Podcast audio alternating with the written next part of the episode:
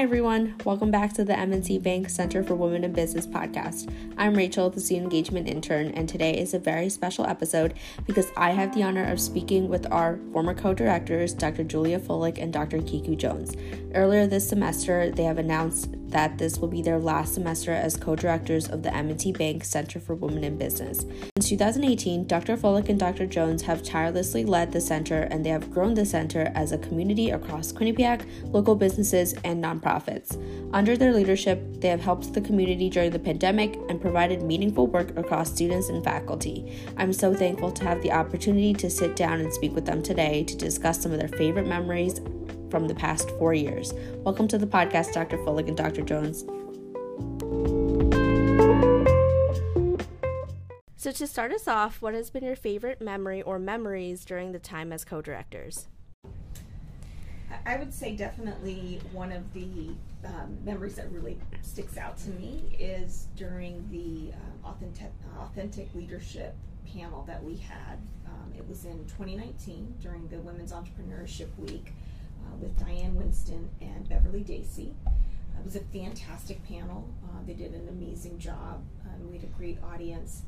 And at the end, of course, we took questions. And there was a, a young woman who stood up, um, in, she was kind of in the mid row, and she wasn't one of our normal community members. And uh, so, so, she stood up and she said she um, was just starting out, left her you know normal job. She had a passion for what she was doing, and her question was, how did they get started? How did they find the you know community? How did they get you know the um, experience that they were they were doing and, and you know how did, basically just how did they get started you know she was wanting to you know move forward she knew what she needed to do but she just didn't know what to do from there and um, it, it, was amazing because at, at, the end of the the panel at the end of, of the workshop totally at the end people swarmed her and it was so incredible the community that we have is something that is so great.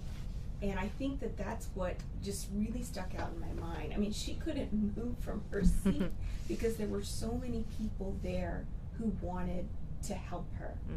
And I think that that is something that just really stuck out in my mind because it really represents who we are as a center. And mm-hmm. it just, I don't know, it's something that was just burned in my brain um, when we think about memories from the center. It's, um, that person's just saying, How do I start? And everyone there to help her. Mm-hmm.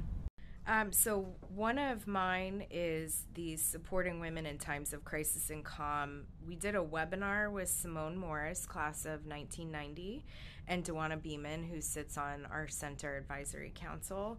And this was in partnership with Christina Galligan and Alumni Development. And just the energy and the comfort level in the conversation and in dialogue with these two phenomenal women.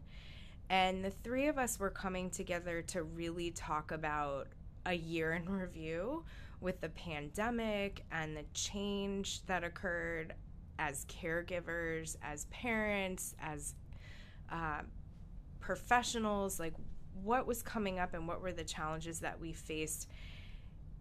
And it was nice to see the different perspectives and the intersectionality that transpired in the conversation and in the dialogue to be able to connect with the virtual audience. And that was something that was really important to us as center directors during the pandemic that we be able to continue programming throughout that time. And we were you know scrambling to figure out how do we do this remotely? How can we set up webinars to make sure that our community is still supported and able to maintain that sense of connection and community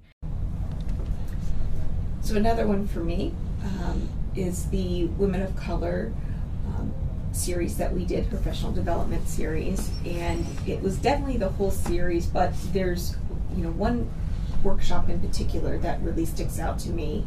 And uh, it's the salary negotiation workshops that we did, and this is this was done, of course, with Denisha Collins, um, who's on our steering committee, and V. Jacobs, who works with the um, who's in the Department of Culture and Global Engagement.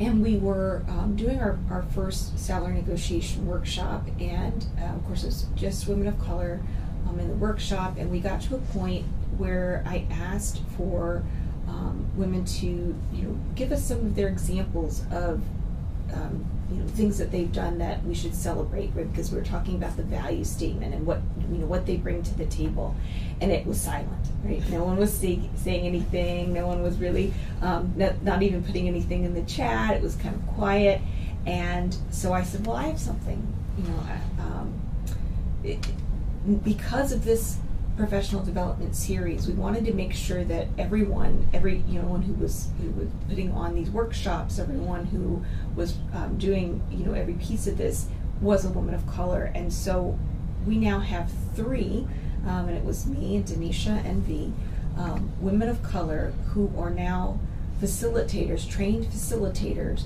who can run these salary negotiation works, workshops. And I said, I want to celebrate that because we now have three on this campus who are women of color who can do this. And I said, so let's celebrate that. And as I said that and we cheered it on, women began to just start populating the, the chat and opening up, you know, their audio and saying different things that they were proud of and different things, and different accomplishments that they were doing. And it just began to fill. And it was so exciting and so wonderful for us to be able to celebrate all of these amazing accomplishments, big and small, that these women of color were proud of. And it created this amazing community of women of color who, who felt comfortable with one another. Um, and we're talking about this value statement, and now all of a sudden, these things that maybe you weren't really sure. I don't know. Do I bring value? You now know. Yes, you bring value. And the great part was, was even after the workshop, I began to get meeting requests from the women that were in that workshop to continue that conversation and to help them to develop that value statement even further. So the impact was seen immediately, and that was a that was a fantastic uh, memory mm. that uh, that I have. Our Eileen Peters Farley speaker series that was our very first large in person event after the pandemic and it was so powerful to have students, faculty, staff, community members, professionals in the room and the energy in the room. It was it was so amazing to see Jessica be able to present the award to Hang Black to be to recognize Hang for her passionate advocacy for women in the workplace to be able to hear Hang's story and how she really emphasized lighting up the darkness and shining a light on the unwritten rules and expanding access to leadership positions, especially for individuals who don't think that they're an option and what's possible. And so being able to share that. And again, you know, hearing the stories and hearing the experience and being able to connect and be in community with one another is such an amazing aspect of our programming. Yeah, I remember that one. That was a very emotional yeah. event, um, especially it being the first one back kind of going off of being co-directors um, in addition to that you also are the chairs of your own departments and have families so how do you balance your time or how do you make sure you're giving enough attention to all the responsibilities that you have so i think that um, we're going to have similar yeah. answers to this and so we can bounce back and forth mm-hmm. on this one too but I, I you know the word balance is just well, I, I, think it's kind of a, a, a, almost a negative word. Yeah. Uh, because I feel like you know people begin to feel guilty, begin to feel um, like they aren't doing what they're supposed to mm-hmm. when they mm-hmm. don't find this. Oh, I'm not balanced right. across the board. Because you know, really, that's just uh, it, it's just not something that people are going to find. I, right. I, I just don't feel that. Um, you're gonna at any point in time you're gonna need to put more emphasis on one thing over another right yeah, it's it, balance doesn't exist. Mm-hmm. Right. And if you actually look at the literature on work life, we've shifted from balance, which is this unattainable pipe dream, to effectiveness. So, how can you practice effectiveness in the different roles that you have?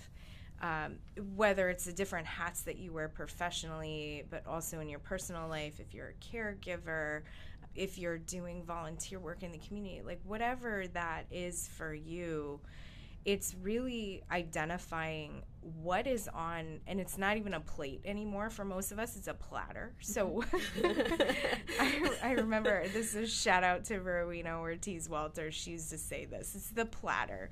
And so when you're looking at your platter and someone's asking you to add something, what do you take off? Because you only have so many hours and so what are you identifying and and how do you set those boundaries and protect time for the things that are meaningful to you?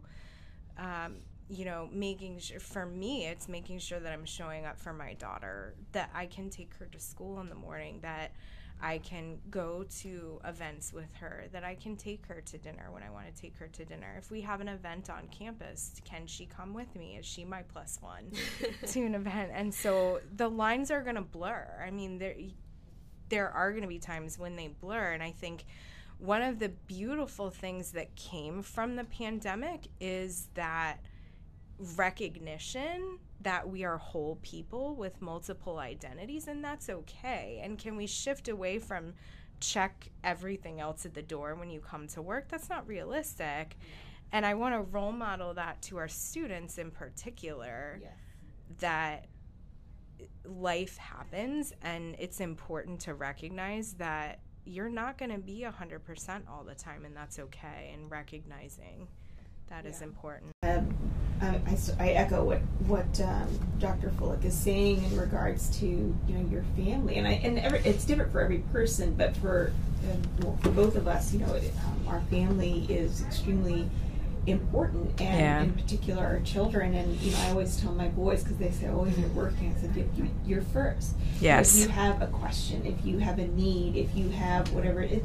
If I'm working, then you come in. You know, yeah that door might be shut because I'm working. You, come in. You know, there's yeah. there's not a, a, a, time that that I don't have, um, you know, a, a, that I can't step away for you. you know, right. There's always um, that time for you, and so we you know look to see as you know as she said you know about can I bring them as a plus one mm-hmm. you know now my boys are older they are looking for me to step away for for their items and and, mm-hmm. you know, and I will do that um, but you know that's what we we do right we find find ways to you know is there something that we can do together um, yes. and, and incorporate you know all pieces and that's awesome you know if it's a ball game or something mm-hmm. like that my boys might want to might want to attend together but um, but if it's something else, not necessarily, right? And so, you know, we have to try to find ways to um, to find, you know, what what it's not balance because it, it, again there that really doesn't exist. But is there a way that we can find um, a way to show up for the things that are important, yeah. for us? And that's what that's what is and, and to be present yes. we're there. I mean, that is so important. When you're there, be present in that moment. Don't be thinking about all those other things that you have on that platter, right? Yeah. Be present in the moment for where you are at the time. And that's um, so very important to to try to master. Yeah. And I say try to master because you know there are going to be times that you don't master that. Yes. Let's be honest, right? Mm-hmm. And and the guilt piece is real, and so you want to try to um, really you know find that ability to do that, you know, to being present. And if you can find that yeah. way, then where are you winning?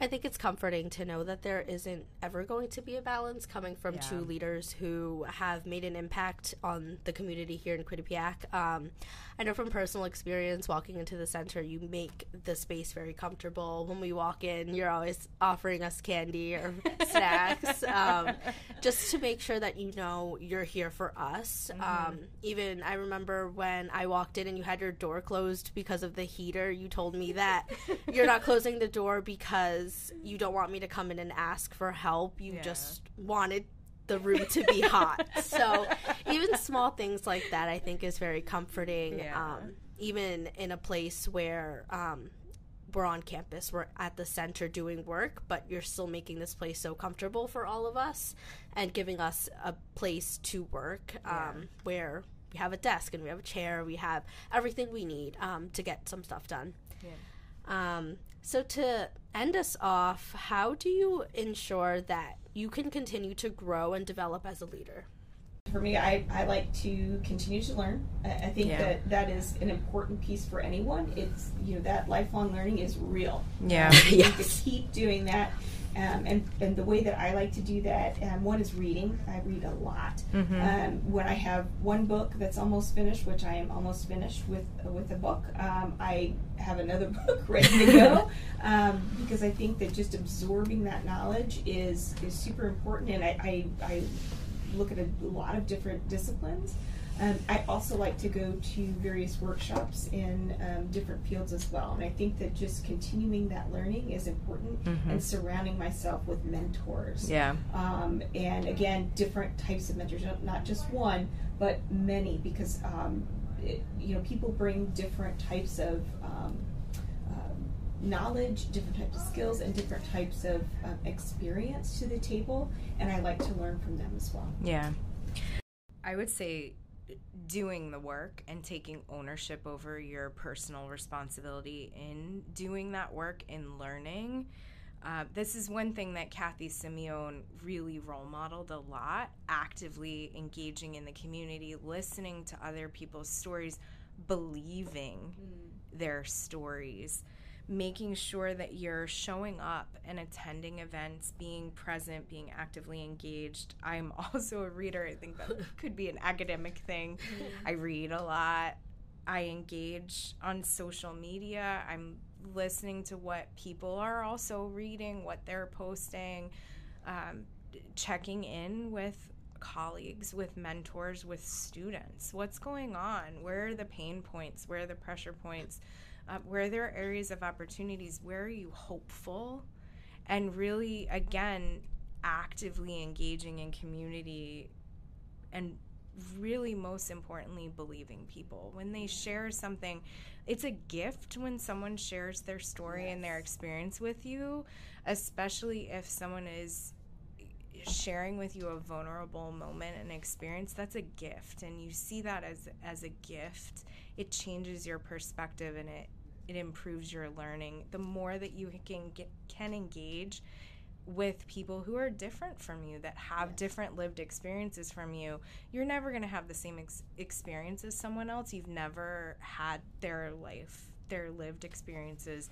And so listening engaging being present is is a really critical part of learning you made a comment about students, and I think it's really important um, as a as a leader to not only uh, listen to your superiors, yeah. but also to those who report to you, because I think that you you truly grow when you are listening to those who report to you, because hopefully they're giving you feedback as well. Right. Um, and if you are open to to truly understanding where you can develop better for them. Um, that's you know uh, that's where you can um, really be helpful. That's where you can um, help those underneath you to um, to really succeed. Mm-hmm. Um, and if if you are a, a true um, well, the way that I see it, a true servant leader, then you know you're one that can right. can really push those um, who report to you in a, a much further atmosphere, and that's you know the goal. At least the way that I see it is for um, those who report to me to go much further than I've gone. Right. All the other fellows that we have. So, seeing that you practice what you preach and practice what you read in those right. books and what you've experienced yourself is really comforting as well. Um, but with that, thank you to Dr. Fullick and Dr. Jones for taking the time to speak with me and have this amazing conversation. Um, and also thank you to our audience for tuning in. Remember to follow us on Instagram at QU underscore woman business to stay connected. Thank you, Rachel. Thank you.